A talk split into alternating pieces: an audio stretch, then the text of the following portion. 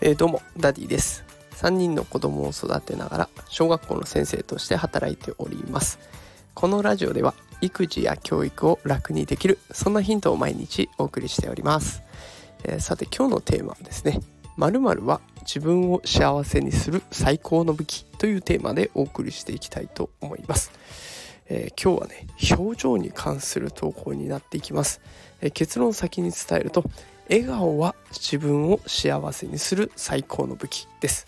さあ週も後半です。あと1日でね、金曜日終わって1週間終わりますが疲れてませんか？えこれね疲れていてもね笑顔でいるだけでチャンスがやってくるし自分も元気になってきますので、えー、ぜひねこの笑顔の大切さを今日の放送で感じ取っていただけたらと思います。あのちょっと疲れてるなという方無理やり笑顔を作ることで結構いいこと生まれますのでぜひ最後までお聴きください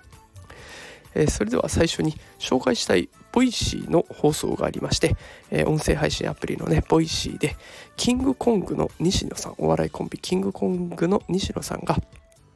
ズーム会議で退屈そうな顔するやつアホなんっていうテーマでお送りしてました。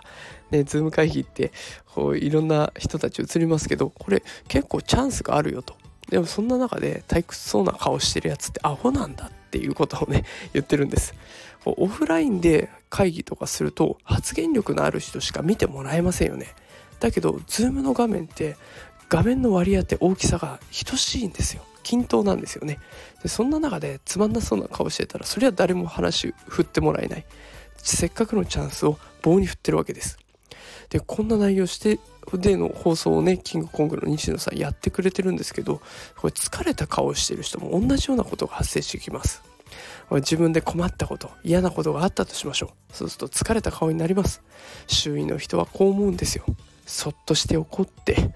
でそうするとどんどん孤立していって自分で解決するしかなくなってでもその解決方法わかんないからもっと苦しくなってって負のループに入っていきます。疲れた顔をするとさらに疲れることが待ってるんですね。でじゃあ逆に笑顔でいるとどうなるんでしょうか？笑顔でいると自分の印象が良くなります。もしくは安心感を与えることができるんですね。そうすると人が近寄りやすくなってくる。で人が寄ってくるとビジネスの新しいチャンスが生まれたりもしくはね困っていることを助けてくれる人が出てくる。ねそんな風に笑顔でいることでどんどんどんどんいい方のループに入っていくんです。